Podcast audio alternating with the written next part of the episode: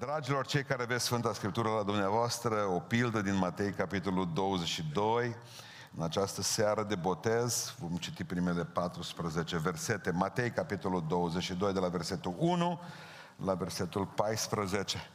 Iisus a luat cuvântul și le-a vorbit iarăși în pilde și a zis, Împărăția cerurilor se aseamănă cu un împărat care a făcut nuntă fiului său. A trimis pe robii săi să cheme pe cei poftiți la nuntă, dar ei n-au vrut să vină. A trimis iarăși alți robi și le-a zis, spune celor poftiți, iată că am gătit ospățul meu. Juncii și vitele mele cele îngrășate au fost tăiate. Toate sunt gata, veniți la nuntă. Dar ei, fără să le pese de poftirea lui, au plecat. Unul la holda lui, unul la negostoria lui. Celălalt a pus mâna pe robi și a bătut joc de ei și o omorât. Când a auzit împăratul, s-a mâniat, a trimis oștele sale, a nimicit pe ucigaș aceea și le-a ars cetatea. Atunci a zis robilor săi, nu e gata, dar cei poftiți n-au fost vrednici de ea. Duceți-vă dar la răspântile drumurilor și chemați la nuntă pe toți aceia pe care veți găsi. Robii au ieșit la răspânte, au strâns pe toți pe care au găsit, și buni și răi. Și odaia ospățului de nuntă s-a umplut de oaspeți. Împăratul a intrat să-și vadă oaspeții și a zărit acolo pe un om care nu era îmbrăcat în haina de nuntă. Prietenii, a zis el, cum a intrat aici fără să ai haină de nuntă? Omul acela a amuțit. Atunci împăratul a zis slujitorilor săi, legați mâinile și picioarele și luați și aruncați în întunericul de afară. Acolo va fi plânsul și scrâșnirea dinților. Versetul 14. Căci mulți sunt chemați, dar puțini sunt aleși. Amin. Ședeți.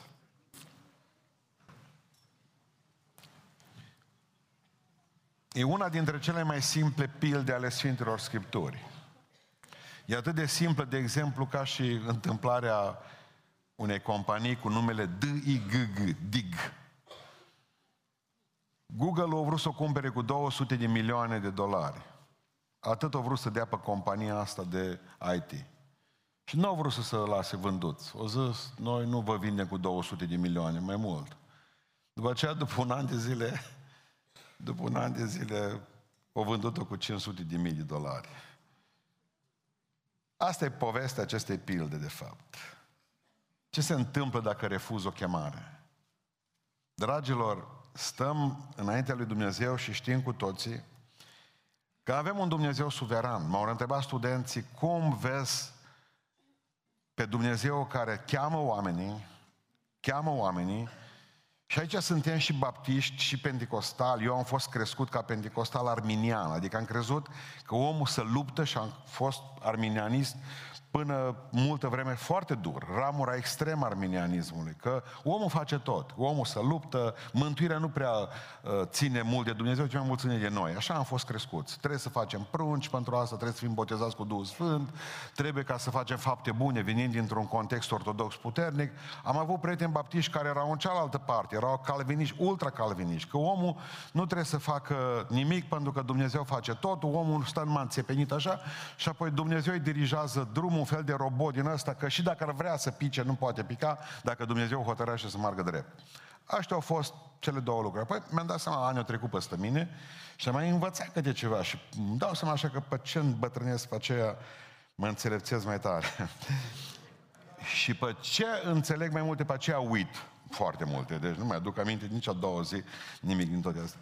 Uitați cum am văzut eu lucrurile și cum le văd și astăzi. De fapt, Știți cum e cu mântuirea? Dumnezeu e ca un fel de corabie din aceasta care are un mers clar. Să spunem că pleacă din portul ăsta în portul ălalt. Da? Un vapor mare. Și oamenii sunt în vaporul, pe vaporul respectiv. Vaporul are o destinație clară. Nu se poate bate la stânga, ci nici la dreapta. Înțelegeți? Nu poate să ducă în stânga, că lovește altă navă, are traiectorie. Clar, trebuie să meargă pe aici. Ăsta e mersul, acolo te duci, acolo te dai jos din vapor. Pe vapor, omul poate fi puțin liber. În sensul că vapor poate avea o piscină, se poate duce în piscină, poate să mănânce, poate să doarmă la etaj, poate să viziteze, dacă ați văzut Titanicul, păi de la straturile superioare, să mai vadă ce mai fac oamenii. Omul se simte liber pe vaporul ăla, dar de dus se duce acolo. Și tot în acești ani am învățat că omul, dacă chiar nu vrea să ajungă în port, să aruncă în apă și moare. Dumnezeu nu-i vinovat Nu-i vinovat. Dumnezeu a vrut ca tot să plece dincolo, din portul ăsta în portul celălalt. Dumnezeu a vrut ca omul să se simtă liber pe vaporul acesta, nu un robot. Și Dumnezeu vrea cu toții să pleci, să ajungă acolo. Dar dacă tu nu vrei, tu vrei să sari în apă, ție nu-ți, plac, nu-ți place vaporul ăsta. Vorbim despre mântuire. Uitați-vă că mântuirea până la urmă e o, e o, e o chemare la, la, la nuntă, la ospăț. E o decizie suverană a, a lui Dumnezeu chemarea asta la nuntă. Dumnezeu e Tatăl acesta, regele acesta care a făcut nuntă Fiului. Fiul este Domnul Iisus Hristos. Aici nu trebuie ca să spiritualizăm nimic. Pilda ne obligă să facem lucrul acesta. Împărăția cerului se aseamănă cu o nuntă. Nu e o chemare la mormântare. Nu-i trasul părului de pe cap, nu-i bocit, nu stăm în întuneric, uh, dând din cădelniță sau venind în bisericile noastre de pocăiți amărâți, ca și cum am fi botezați în acid clorhidic. Nu, ideea este că e o chemare la nuntă, la ospăț, de aia ne bucurăm. Și el, regele, face nuntă pentru fiul său.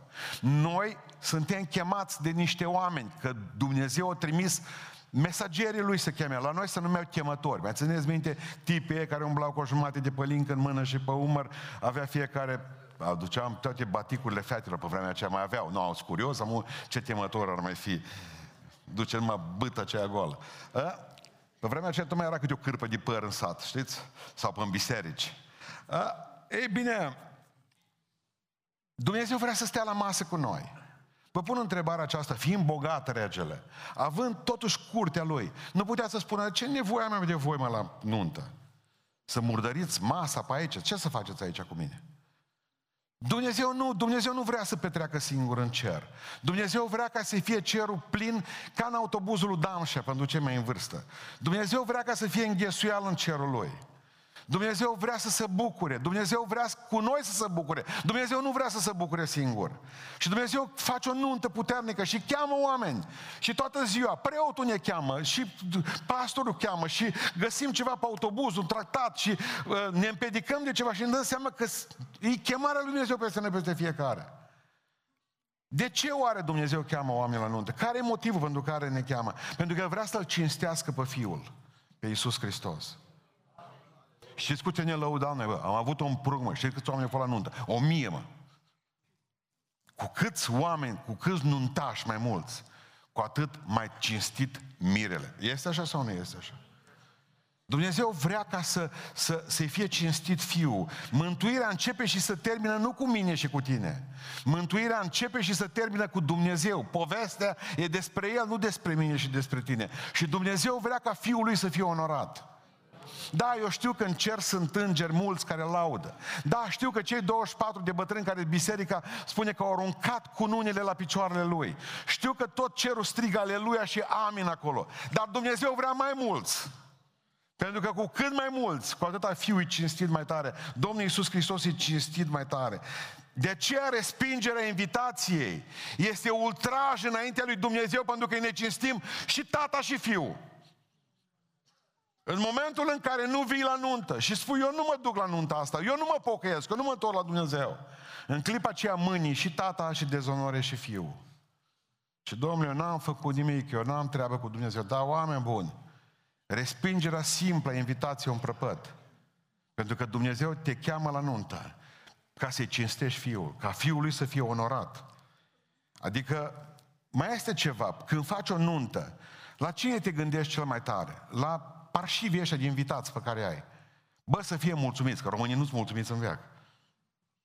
Mă, să fie la mine fântână de ciocolată, treburi, să aibă mâncare până pică jos, pancreatită. Pentru că tu vrei ca om care faci nuntă, vrei ca oamenii să se bucure. Vrei ca să fie mulțumiți, ceea ce e destul de imposibil la noi. Vrei ca totul să fie perfect, pentru ca oamenii să fie fericiți. Muzică bună, mâncare bună. Asta vrea și Dumnezeu. Nu numai Fiul să fie onorat, și voi să fiți, și noi să fim satisfăcuți, bucuroși, împliniți. În sfârșit, Domnule, mi-am primit, mi-am primit împlinirea, am căpătat ceva. Suntem tot timpul supărați. Nu ce Dumnezeu, las că vă bucur și vă chem la nunta mea. Îl văd pe un Dumnezeu care cu entuziasm mă caută și mă cheamă și pe mine. Pentru cei care ați făcut și știți că jucam fotbal la Criș, țineți minte cum s-au echipele, am mai spus odată ce în biserică. Cei mai buni, ei doi jucători, capitanii de echipă, se duceau și alegeau cu o bucată de un porumb, o pietricică de jos și mă, primii erau aleși cu entuziasm, primii patru. Cam așa ceva, într-o echipă în alta. Ei erau cei mai buni. Îl vreau pe ăla, vreau pe ăla, vreau pe ăla, vreau. Păi aia rămâneam noi o turmă. Un fel de, cum să spun, de tun, de... Noi nu mai eram aleși cu entuziasm. Deci zicea, pe care vrei, nici nu mai conta pustan. Ce mai... Eram, era la grămadă. De aici încolo, după primii 4-5, nu mai conta ăștia la alți. Nu era entuziasm la niciun capitan de echipă. O, slăvit să-i fie numele Domnului. Pentru că el are același entuziasm și pentru la mare și pentru la mic. la ultimul, Domnul tot așa se bucură pentru el. Și tu, și tu, și tu, și tu, și tu, și tu, și tu. Asta e frumusețea lui Dumnezeu. E, pe mine nu mă iubește nimeni. Nu vezi că n-ai nimic bun în tine, că ești slabă, că n-ai bani, că ești săracă, că ești rom, că ești unguroaică, că nu știu mai ce. Ei, Dumnezeu vine și spune cu același entuziasm, te iubesc! Vreau să vii la nunta mea. Vreau să vii la ospățul meu. Vreau să te bucuri împreună cu fiul meu. Dumnezeu, Dumnezeu vrea ca noi să ne bucurăm. Invitația, invitația e gratuită. În momentul în care te cheamă cineva la nuntă, ca, Uite cine știe. Ă, caietul, caietul, repede, caietul. Stai așa stresat. Doamne, nu lăsa să se mai căsătorească ceva anul ăsta, că ai niște datorii în bancă, până când să ăsta. Te frămânți. Te gândești, 1500, um, um, um, nu, 150 de lei meniu, bun. Când i-a dat el? 600, 700 de și noi. Bun, te costă. Ce Dumnezeu, mie nu trebuie nimic. Voi veni și vă bucurați. Mâncați la masa mea, vă bucurați, fiți plini de Duh, vă vindec, vă ridic, vă, vă dau pocăință, vă dau sfințenie, vă dau har după har, bucurie după bucurie. Totul prin har. Totul prin har. Și atunci, care e motivul pentru care, de exemplu, ca aici în biserică, când vezi că vine câte una cu invitațiile, plină de emoții, aștept să treacă pe lângă tine? Sper să nu se oprească. Nu mă împușca, te rog. Ai milă de mine. Adică Dumnezeu a plătit în totalitate. Numai cu 2000 de ani pe crucea Golgote, pe vremea lui Ponț Pilat, Hristos a plătit nunta. Tot e plătit. Totul. Este la mine la masă, zice că e plătit. Am plătit de la 9 la 3. La trei mi-am dat Duhul, la cinci mor coboră de pe cruce. S-a sfârșit. Eli, Eli, la masa bactanii, plătit totul. Tot e plătit. Invitația e gratuită, pe el o costat în schimb. Invitația și clară, spune cuvântul Dumnezeu, că Omăr și-o chemat la, pe chemători. Eu am fost chemător la o grămadă de nunți. Mă duceam cu Victor. Victor era perechea mea de temător. Mă, Dumnezeu să mă ierte, vă spun că am ajuns de am fost primii care atâta de plictisiți am fost că ne-am făcut rost de o goarnă din aia, cum avea poliția și am pus-o pe Dacia lui. Și îi chemam pe oameni din stradă, din mașină, gândiți-vă acum.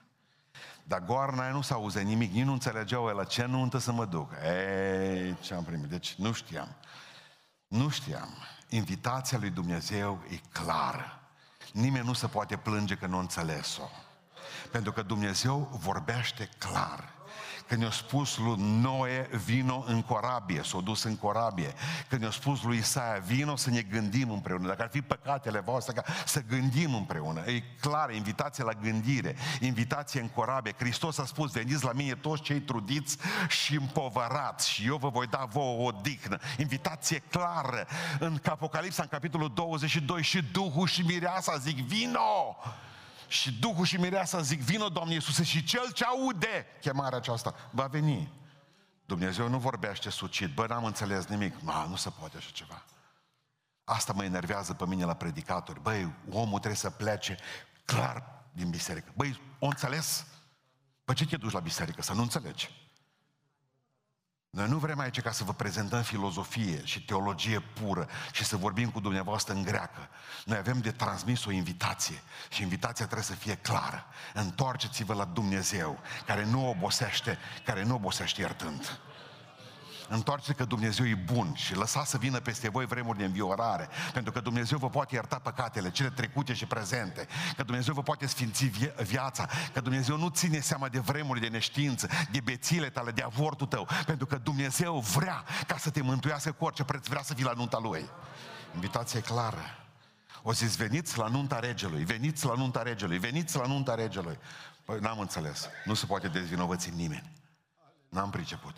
Dumnezeu vorbește pe limba tuturor. Cu cei deștepți vorbește bine, cu cei analfabeți vorbește pe limba lor, cu ciobanii vorbește într-un fel, cu universitarii vorbește într-alt fel, Dumnezeu vorbește fiecare pe înțelesul lui. Nimeni nu se poate dezvinovăți. N-am priceput. Ba da, ai priceput. N-ai vrut, asta e altceva. Și mai este ceva cu Dumnezeu. Nu numai că invitația e foarte clară, tu nu poți respinge să spui la Dumnezeu că n-ai primit invitația. Nu, nu, nu, nu. Faptul că n-ai citit-o, asta e altă treabă. Dar vreau să vă spun o chestie foarte fain.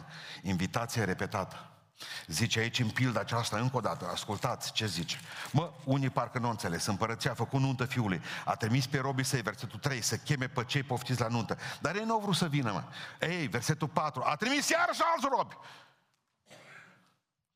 Dumnezeu nu zice, pă, vrei să te pocăiești. Nu, nu, atunci e bine. Altă dată nu mai vorbesc cu tine. Hei, Dumnezeu vorbește cu tine și astăzi și mâine. Numai că vreau să înțelegi, e repetată invitația asta, dar nu veșnică. Într-o zi tot se oprește. Și nu se oprește datorită dragostei lui, că ea are o dragoste foarte mare, că te-ar chema în fiecare zi. Numai că într-o zi te împietrești tu și nu mai auzi. Acum o auzi și o respingi, într-o zi nu o să mai auzi. Nu că n-a vorbit el, nu mai ai tu urechi.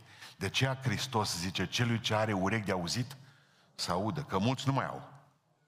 Mulți nu mai au. N-ați băgat de seamă dacă trec, te trece vremea acum, că aveți și voi acasă, bătrânii voștri, simpatici. La început ați vorbit cu ei frumos, mamă, tată. Pe aceea ați vorbit, tată! Nu? Pe aceea acum vă trebuie din aia, pâine din aia ca fac demonstrații. De ce? Încep să nu mai audă. Nu e un păcat, că asta e faină să nu mai auzi. Și trăiești mai mult. Se spune că surzii trăiesc cu 10 ani mai mult decât un om normal. Nu, nu, nu ne speriem, ne speriem. Da? Ei bine, vreau să înțelegeți un lucru în seara aceasta. Va veni o vreme spirituală când nu o să mai asculți o predică de la niciun popă, de la niciun pastor, că nu o să mai poți. Atât ai ascultat până când ți s-a înfundat urechea spirituală. Și gata. În clipa aceea ea s-a dus. Zice Domnul Iisus Hristos, i-am dat o vreme să se pocăiască. Toate și-au vremea lor. Toate. Toate. Invitația a fost clară și repetată. O trimis o pereche de robi, o trimis a doua pereche de robi, o trimis a treia pereche de robi, de oricât, dar odată s-a oprit Observați că nu la nesfârșit trimiterea mesagerilor. La un moment dat s-a oprit împăratul, regele, și a zis stop. Pentru că să nu uitați, Dumnezeu cheamă prin oameni. Aici mesagerii nu sunt îngeri. Nu. Aici sunt oameni. O trimis robi. Robi, oameni eu știu că Dumnezeu poate vorbi prin vise. Eu știu, cred că Dumnezeu poate vorbi prin vedenii.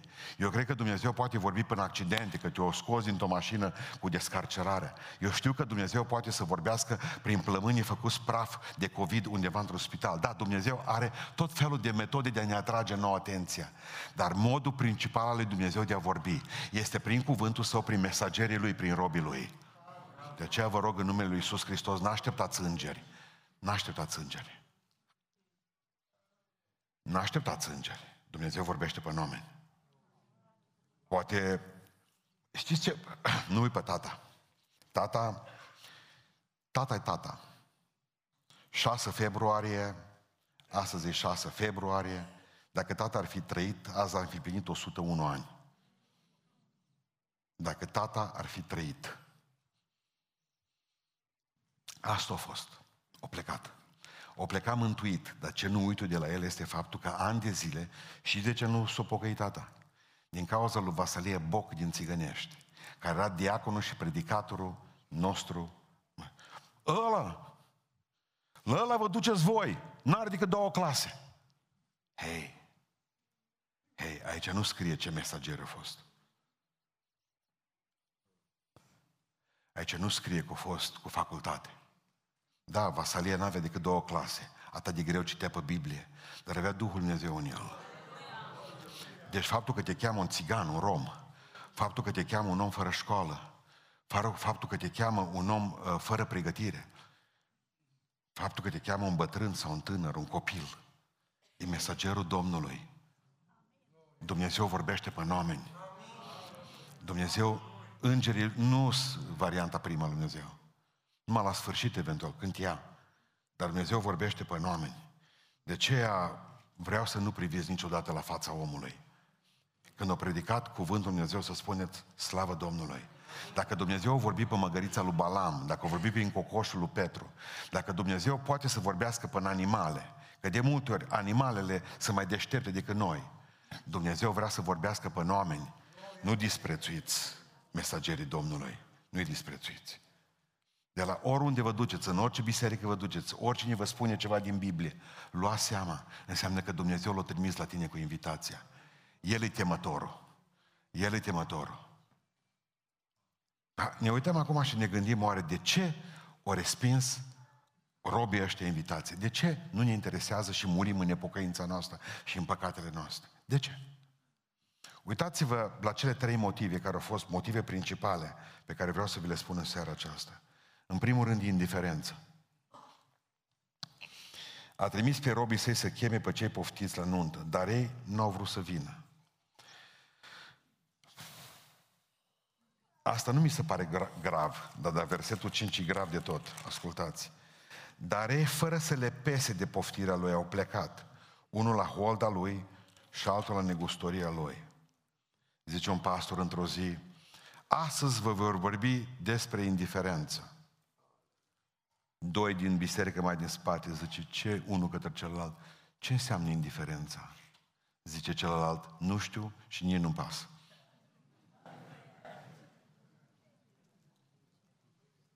Ai. Ai. Fără să le pese. Știi cum e omul indiferent? Exact cum ți are și analizele prost de tot. Prost. Să spună doctorul că ai o leacă de început de canceruț. Și să nu faci nimic. Până când ești în metastază.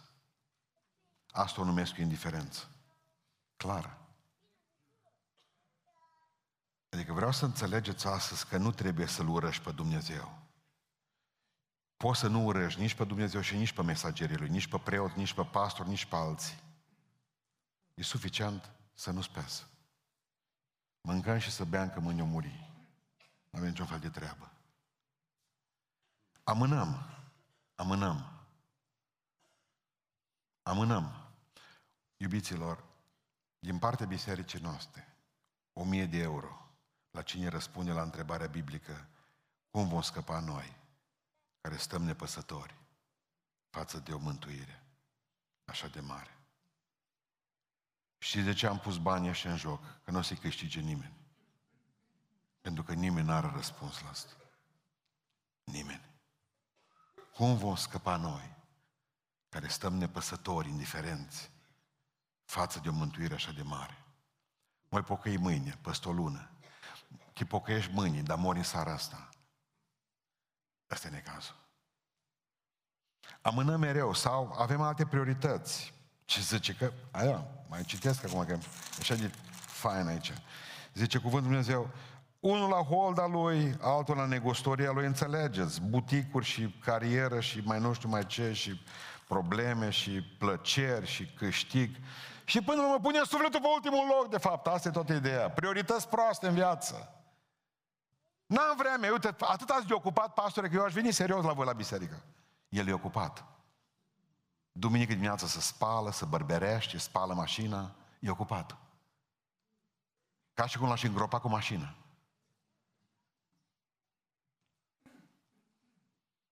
Oamenii sunt ocupați.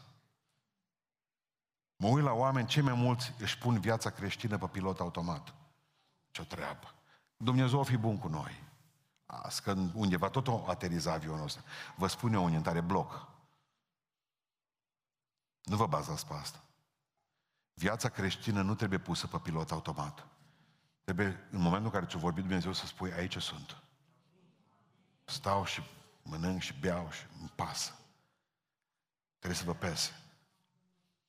Dumnezeu vă chema la o nuntă. Aici sunt. E chemarea pentru mine.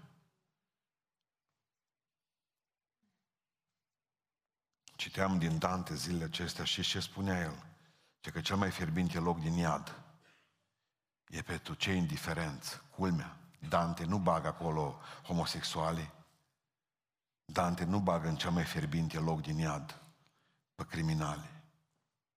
Dante bagă în cel mai fierbinte loc din iad indiferență. Indiferenți. Văzurăți în Paris, 9 ceasuri stă tu, fotograful la bătrân, căzut în mijlocul oamenilor și nu l-a ridicat nimeni de pe stradă până a murit înghețat. Asta e bolă, mă.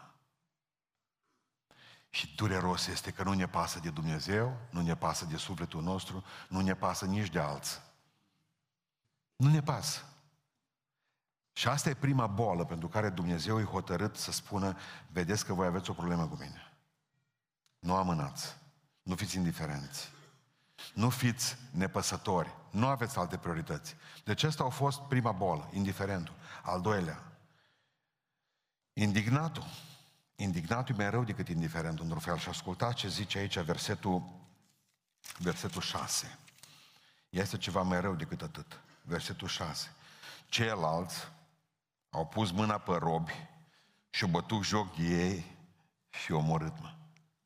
Adică eu te chem pe tine la nuntă și tu mă omori. Fain. Fain. Ăștia au ceva cu mesagerii. Dumneavoastră știți că a trata rău, mesagerii înseamnă a trata rău regele care i-a trimis?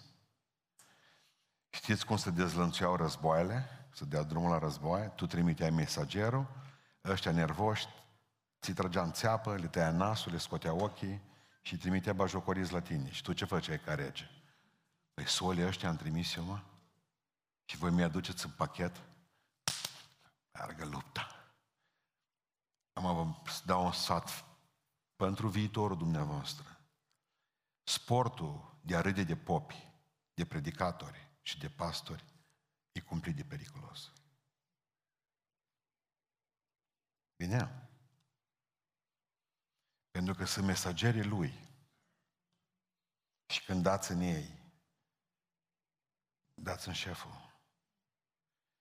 Că doar pa, Saul din Tars, când a primit o palmă peste cap de la Hristos și l-a pus jos, o zis, Saule, Saule, de ce mă prigonești tu pe mine? Eu nu te prigonesc pe tine, eu cu mesagerii am treabă. Ei, când dai în ei, dai în mine, mă prigonești pe mine, au zis. Ați înțeles ideea asta? Deci ocupați-vă de altceva. Pentru că nu știu dacă enervează ceva mai rău pe, le, pe, pe rege decât să lovești în chemătorii lui pe care îi trimite pentru nunta fiului. Aici îi vedem pe ăștia care stau așa. Nu, pe mine mă interesează nunta asta, mă. Eu am treabă, eu am acum forțos, fac sală, am un măsor, eu trebuie să-mi bag silicoane, să pun buză, să fac, eu am treabă. Eu trebuie să fac carieră, eu trebuie ca să mă duc încolo și încoaci, eu trebuie să, eu să ajung cineva în lumea asta. Hei, toate trec. Toate. Invitația asta nu e repetată, dar nu e veșnică. Într-o zi regele zice stop. Nu loviți mesageri, pentru că versetul 6 ăștia dădeau în ei. Dacă mai țineți minte, la început, să vedeți acum, nu dacă știți, în Evul Mediu, cucuveaua era și la Grecia antici. Cucuveaua era simbolul înțelepciunii. Abia așteptai să ai o cucuvea pe lângă casă să zică toți, ce deștept. Vezi cum trage deșteptul la deștept trage.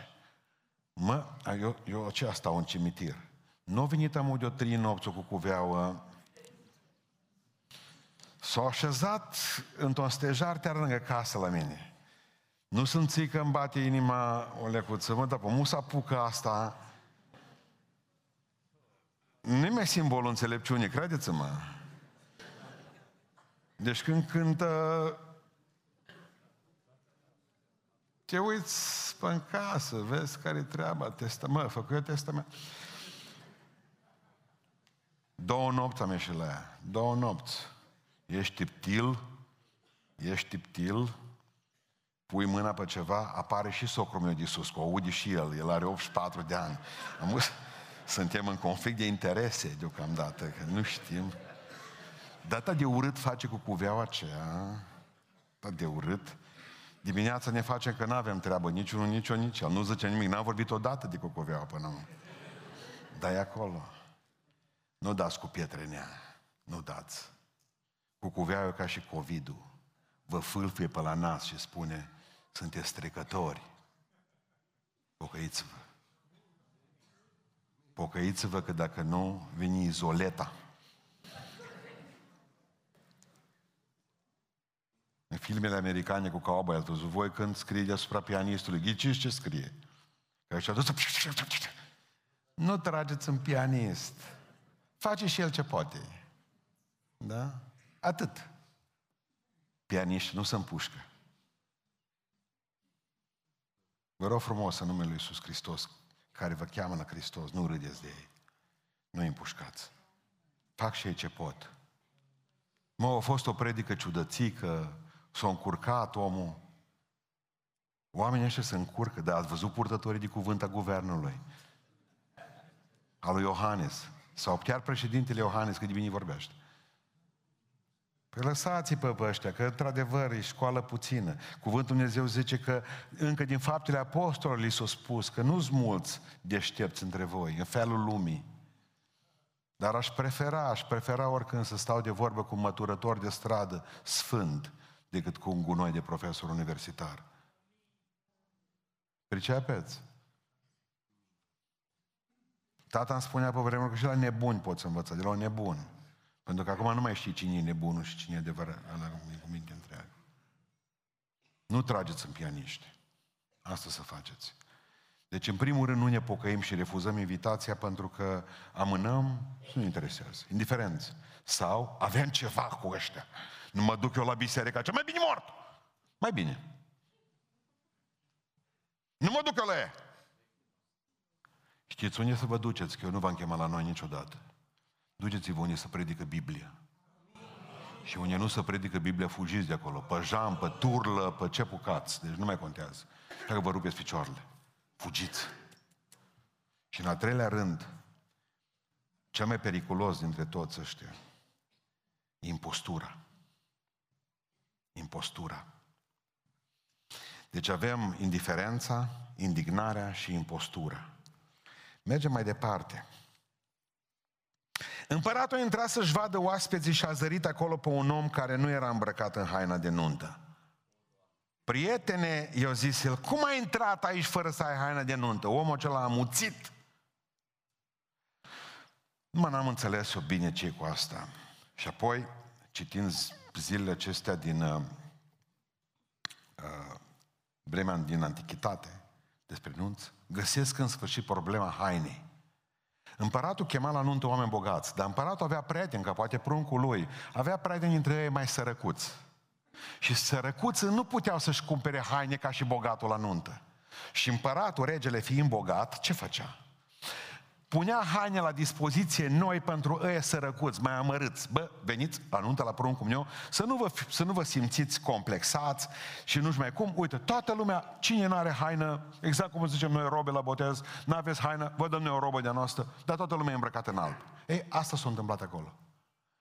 Omul ăsta zice că a fost chemat la nuntă și el. S-a dus la nuntă, haină ruptă pe el, de-aia mea. Și a plecat cu haina lui. S-a uitat regele la el și a văzut o haină murdară. A, prietene, mă, care-i treaba cu tine? Am o să vă spun eu care-i treaba cu haina asta. Nu sunt decât două haine. Două haine. Una este haina neprihănirii lui Hristos. Simplă. Aia mi-o dă El. Niciun merit din partea mea. Nu-s bun. N-am făcut nimic să merit haina aia. mi-o dă Domnul și mă îmbracă. Cealaltă este haina justificării umane, a faptelor umane. Nu mă, eu nu mă duc așa la nuntă. Eu fac ceva cu hainele mele. Mă botez, mă duc la muntele Atos, dau la săraș pomană. Astea sunt hainele faptelor bune. Mă lăs de aia, mă lăs de cealaltă. De ce nu te pocăiești? De ce nu vii la invitații? Da, nu-s bun. Aștept să mă mai coc. În momentul ăla deja ești cu probleme. Ești pe haina ta, nu ești pe haina lui. Ești pe haina ta. Așteptăm să ajungem în cer cu haina noastră. Bă, pe ăsta neapărat trebuie să meargă, că ăsta a făcut o biserică. Ăsta a predicat. Ăsta e botezat cu Duhul Sfânt. Lăsați-o și pe asta care nu au prunci. I-a făcut. Va fi mântuită prin naștere de fii în cer. Fugiți de aici. Fugiți de aici. Cu hainele voastre intrați voi. Zice Pavel, și dacă ar fi trupul meu să fie ars. Să mă duc să am moarte de martir. Dacă n-am haina lui Hristos a neprihănirii, prietenii, tu cum ai intrat aici? Nu prin meritele voastre. Nu sunteți cu nimic mai buni ca ăștia alții. Hristos v-a îmbrăcat în haina neprihănirii. Ați înțeles-o? Asta ați înțeles-o voi. Nimeni bun. Nimeni bun. Bun e numai Dumnezeu. Pentru că spune în Isaia, capitolul 64, versetul 6, toți suntem, toți de aici, suntem necurați înaintea Lui, spune. Și cea mai bună și faptele noastre bune, faptele noastre bune, zice Isaia, nu sunt decât o haină mânjită sau murdară înaintea Domnului. Toate faptele noastre bune. Toți suntem necurați. De aceea îmbrăcați-vă în Hristos. Pentru că El e neprihănirea noastră. El e haina noastră albă. Că dacă nu te trezești că ajungi la nuntă pe haina ta. Am făcut Andres, m-am lăsat de țigări, m-am lăsat de sudăni, m-am... Hei, te apuci înapoi de ele. Fără Hristos te apuci înapoi de toate treburile astea. Renunți, te duci înapoi la vechea viață. De ce? Ești tot pe haina ta. Mă, iar, iar am jurat, iar am făcut prostii. De ce? Pentru că ai venit pe haina ta. Ești cu haina ta în continuare, n-ai venit cu haina lui Hristos. E Hristos când te îmbracă de sus și până jos, s-o schimba viața. Cele vechi s-au dus, toate lucrurile s-au făcut noi. Și apoi vine dezastru. Indiferență, am văzut, indignare și apoi am văzut impostură.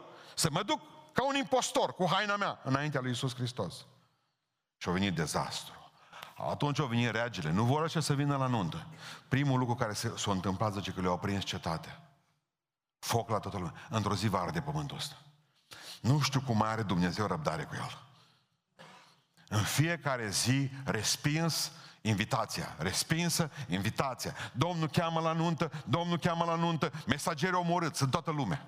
Le taie capul, le taie gâtul, îi stropesc cu benzină în Nigeria, dă foc pe ei. Într-o zi Dumnezeu va prinde pământul ăsta. Nu știu cum mai are Dumnezeu răbdare cu noi. Ei pământul copt de păcat. Târgul ăsta trebuie, trebuie aprins într-o zi. Cetatea asta trebuie aprinsă într-o zi, că o va face regele. Încă mai are răbdare, încă mai trimite mesageri. Și apoi spuneți cuvântul Dumnezeu că omul ăla... Oi, ce e interesant aici, vă rog să, să, să, să uitați acolo. Zice, omul acela a amuțit, mă. Și ce e interesant. Prietene, cum ai ajuns tu aici cu haina asta? Nu zici niciun cuvânt. Mut. Știți de ce? Nu mai avut ce zice. Nu mai avut ce zice. Omul nu a scos un cuvânt pentru că nu putea spune că nu a știut. Sau nu putea spune că nu avea nevoie, că avea nevoie, că s-a dus la nuntă. Nu mai putea spune nici că nu au avut haină pusă deoparte să o îmbrace. Au avut totul. Au avut libertate în țară. Bă, pe vremea lui Ceaușescu nu mă puteam pocăi, că era o problemă, așa zicea. Ne ascundeam de treaba asta. Ei aveam funcție, eram, nu știu mai cum. Am Păi suntem în libertate.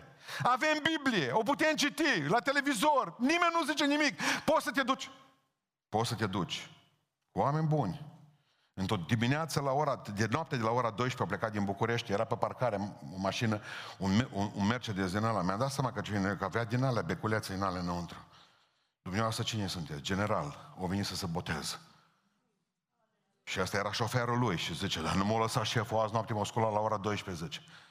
El săracul crezut că e botezul dimineața. Am era el general, nici cetită nu știu că noi botezul aveți Sara. În sfârșit, era cârpit de somn. Nu e o problemă. Avem locotenenți colonei aici în biserică, avem procurori, avem oameni. Bă, fratele meu, cum ai libertate? Eu nu mă pot pocăi că știi că-s maestru. Eu da afară, fii maestru. Ești profesoara de franceză. Ce o zice elevii? Nu știu. Te-or poza și te-or pune pe net într-o zi. Asta or face cu tine elevii ăștia. Ce o zice socru meu? Ce o zice socră mea? Ea zice tot timpul. Zice de 20 de ani continuu. Nu se mai oprește. Nici nu știi cum să o pui pe mut. Ce o să zică cuscrii? Nu știu. Ce o să zică neamurile, finii? Fă-le eucemie să vezi câți vin cu tine la Cluj. Să vezi cât te ajută. Iar rămâi puțin fără bani. Rămâi fără sănătate. Să vezi ce o să zică ăștia la alți. Eu cineva. Poți să nu mai fii mâine. Nu e o problemă. Unul dintre cei mai buni prieteni mei, un om al lui Dumnezeu, fostul nostru ministru de externe, cel mai bun ministru de externe care l-am avut după Revoluție, unul din 30 de ani, Titus Corlățean. Noaptea am avut un vis cu el, era ministru de externe. Noaptea! Să visa că venise la mine în sat, în Pântășești. Și că a venit cu mașinile, cu girofaruri, cu tot. Și când o trebuie să plece de la mine de acasă în vis, am văzut că mașinile au plecat și zic, dar nu pleci cu mașinile, înapoi, cu mașina, nu zice. Când mă duc cu trenul. Deci mergem în gară în Sudrigiu, pe jos, și m-am dus cu el pe linia ferată până în gară, să meargă cu personalul.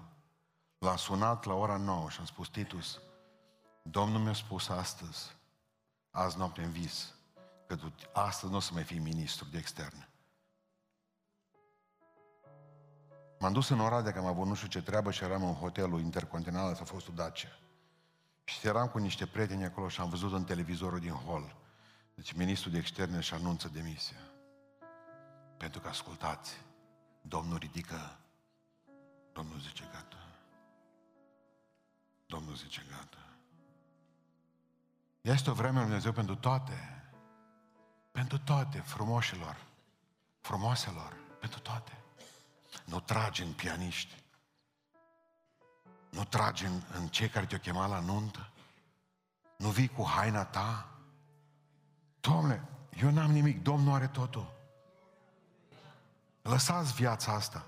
În urmă cu vreo trei săptămâni de zile, o doamnă vine, mă uit la ea, nouă aici la noi la biserică, vorbește românește puțin mai rău. Ce m-am născut în America, româncă de noastră.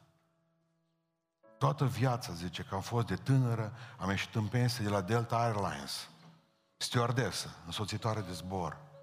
Și au venit în România, în țara ei, să-și trăiască bătrânețea și pensia. Și am venit la dumneavoastră la biserică, că v-am urmărit online atâția ani de zile. Și acum zice, m-am mutat și sper să pot veni cât de des, când mă lasă sănătatea. S-au întors în casa bunicilor ei. Și tot am povestit cu ea, că nu, să zbori pe Delta, să te duci în toată lumea. A povestit-o, zis că are o carte de scris. Și știți ce mi-a spus odată? Ei s-a întâmplat odată. Ce mi-a spus în Dumnezeu? Ce vă marca cel mai mult? Simplu, două minute să-mi spuneți. Și ce spune doamna? Zice, într-o zi, n-am plecat 10 minute cu avionul sus, n-am ajuns încă la croazieră, și îmi spune, eram șefă de echipaj. Mă sună pilotul și zice, Mary, trebuie să întoarcem. Trebuie să nu se panicheze ăștia. Deci avem alertă de bombă pe avion. Un clip. Așa a rămas zâmbit la oameni. Și le-am spus doar atât. Din motive tehnice, fără să fie mare problemă, trebuie să ne întoarcem înapoi. Trebuie să ne întoarcem înapoi pe aeroport. Motive tehnice. Tot e bine, nu avea treabă, ăștia jus, trebuie, nu. Ce plecăm, cum să face bine, plecăm înapoi. Au ajuns avionul scurt, aterizat, fin, aterizat. Au pus frânuță, la care le-am spus așa, acum în clipa asta, să deschid toate ușile, Vreau să lăsăm și toboganele jos. Nimeni nu și-a nimic de la bagaje. Avem o alertă cu bombă, așa că pe toate culoarele, afară, repede. M-a apucat plânsul. În 15 minute ne-am dat jos. Toată lumea o sări la bagaje că avea o servetă, avea o nenorocire de bagaj, avea o plasă de rafie, avea doi cărnați în ea și mai nu știu mai ce, și avea jucăria copilului și s-a dat unul peste altul să se apuce să-și ia bagajele. Noi plângeam și gândeam, gata, nici nu știam dacă e în bagaj, nici nu știam dacă... Ei, nu știam nimic din toate acestea. Era înainte de 11 septembrie, era mai înainte de a fi controlele, când te puteai duce, nu avea treabă. Nu. În clipa aia am înlemnit. Mi-am dat seama, ăsta e omul, mă, ăsta e omul. Putea să explodeze, că până m-a dat seama că a fost alarmă falsă. Dar oameni buni, să te oprești după servetă când zice scapă viața. Te oprești că mai ai o poșetă cu rujuri. Băi, vorba de viața ta, tu nu înțelegi. Groaznic să ratez, groaznic! Și m-am întins extraordinar, am ce să-mi predică. De rușine. Trebuie să termin. Iertați-mă. E vorba de viața ta. E vorba de viața ta. O pui pe pilot automat.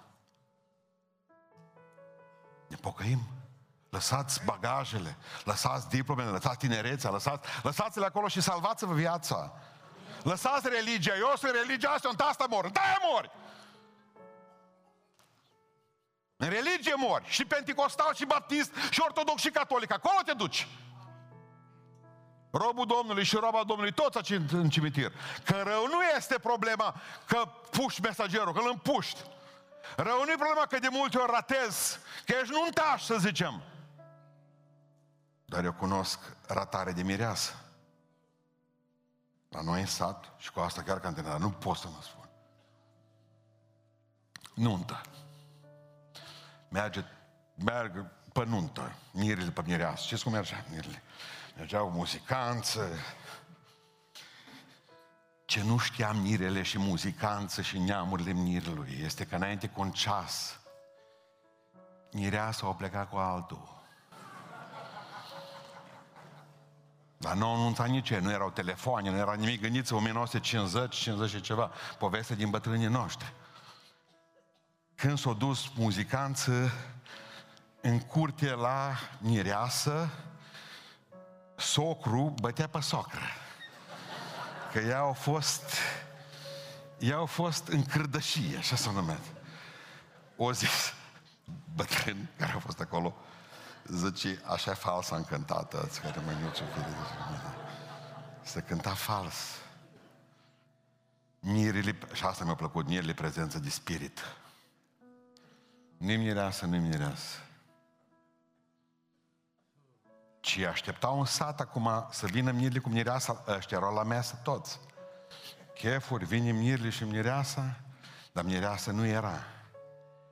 Mai zice, dar de ce nu m-am însurat eu cu Saveta, oare că ai mă iubea pe mine, mă? Saveta din Budureasă.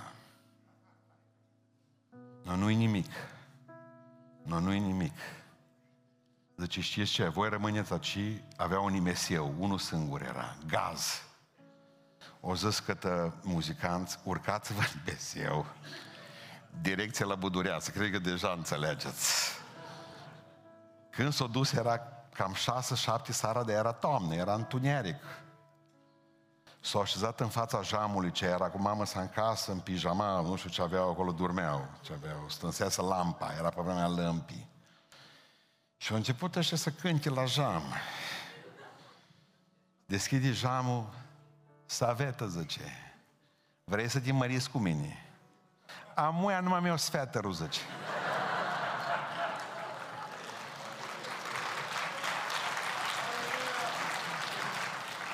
Și a luat bluză sfeter pe ea, sfeterul ăla de lână și l-a luat pe ea. Și au venit cu muzica, i-au luat pe ceilalți și au ajuns la noi, unde a așteptat toată lumea, o știe cine mireasa. și îmbrăcată cum trebuie, cu din alea, avea aia de sârmă, cu niște uh, oglinjoare, pe acolo grămadă. Vă dați seama că nu a apărut cu muzica cântând și cu saveta. Pentru că sfârșitul predicii mele e asta. Că în locul tău nu vii tu, este cine vine. Tu ai predicat mult, cei din urmă vor fi cei din tâi, mulți chemați, puțini aleși. Voi tot ați auzit, lasă că vin ei. O sută de mii de țigani s-au pocăi de romi în ultimii 10 ani în România. Las că vin ei. Las că vin ei. Asta cine vine. Nu problemă, voi stați că voi ați auzit, voi din butuc de 2000 de ani, voi pentecostal de 100 de ani și baptiști, lăsați. Care cine vine? Hei, pe locul tău, ca mireasa lui Hristos, vine altul. Vine altul, nu mai mi-o sfeatărul pe mine și gata, nu mai atât povești teologice, ce în sfârșit, că n-am ce trebuie. Nu, nu, nu, nu. Sunt oameni care își cunosc nevoia. Și o cunosc nevoia tare bine.